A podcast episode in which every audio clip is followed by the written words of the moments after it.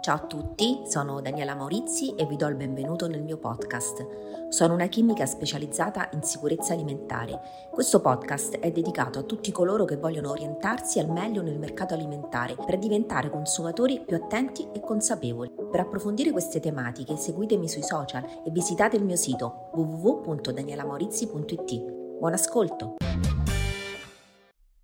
Dottoressa Maurizi, quali sono le proprietà della camomilla? La camomilla è una delle erbe medicinali più antiche eh, conosciute dall'umanità. Eh, I suoi fiori essiccati contengono molte sostanze importanti, come per esempio i terpenoidi o i flavonoidi, e queste eh, sostanze contribuiscono alle proprietà medicinali eh, che ha appunto la camomilla sul, eh, sul nostro organismo. In particolare tutti gli estratti, quindi gli oli, gli infusi che sono a base di camomilla, ehm, sono utilizzati per le loro qualità, che sono diverse. Eh, per esempio oh, possono essere calmanti, sedativi, eh, antispasmodici, eh, capaci di favorire quindi il rilassamento muscolare e quindi aiutano a far dormire meglio. Oppure possono essere antinfiammatori, quindi per problemi di stomaco, all'intestino, no? a volte si usa per, diciamo così, calmare proprio gli organi interni eh, possono anche in minima parte abbassare la febbre, quindi hanno funzioni antipiretiche, mm, possono essere anche antibatterici, antimicotici contro per esempio batteri e funghi o analgesici, quindi in grado di ridurre il dolore.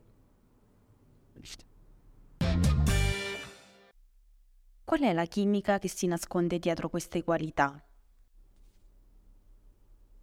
Gli effetti benefici della camomilla sono legati, come dicevo, alla presenza di diversi flavonoidi eh, che sono contenuti nella sua parte centrale, come ad esempio la, la pigenina o la, la, luteolina, e di derivati flavonolici eh, come la quercetina e la patuletina. E I flavonoidi sono composti naturali eh, molto presenti nel mondo vegetale e sono in grado proprio di esercitare svariate attività eh, biologiche che risultano molto utili per l'organismo. Eh, altri componenti sempre importanti, ehm, per esempio eh, negli oli essenziali eh, a base appunto di estratti dalla camomilla, eh, ci sono i terpenoidi, eh, l'alfa-bisabololo, i suoi ossidi, gli azuleni, comprese anche il, il camazulene. Dunque, l'olio essenziale di camomilla romana è costituito invece principalmente da esteri dell'acido angelico e dell'acido tigilico. Eh, ma la camomilla è proprio, la possiamo chiamare un'esplosione di chimica. Pensate che al suo interno ci sono, oh, cioè sono stati identificati più di 120 metaboliti secondari, inclusi proprio eh, 28 terpenoidi e 36 flavonoidi. E, ehm, affinché la camomilla possa essere utilizzata anche come diciamo, un rimedio, eh, quindi quasi un medicinale, eh, generalmente vengono estratti dai fiori secchi i, i suoi componenti utilizzando dei solventi come per esempio l'acqua, l'oteanolo o il metanolo a seconda di quello che si vuole estrarre e ehm, chiaramente gli estratti di, di, camomilla più efficaci dal punto di vista medico sono quelli in eh, alcol, no? perché appunto è un solvente più in grado di eh, andare a fondo all'estrazione eh, di questi preziosi eh, componenti, mentre appunto quelli mm, che utilizziamo magari a casa, la classica camomilla, eh, eccetera, sono tendenzialmente eh, acquosi e, e risultano quindi meno concentrati. Possono verificarsi effetti indesiderati? Ma gli effetti collaterali della camomilla sono molto rari e l'uso della camomilla ormai è considerato sicuro. Eh, Alcuni dati mostrano che potrebbe aumentare il rischio di sanguinamento eh, se usata contemporaneamente a dei farmaci fluidificanti e causare reazioni allergiche in quei soggetti sensibili chiaramente alla camomilla.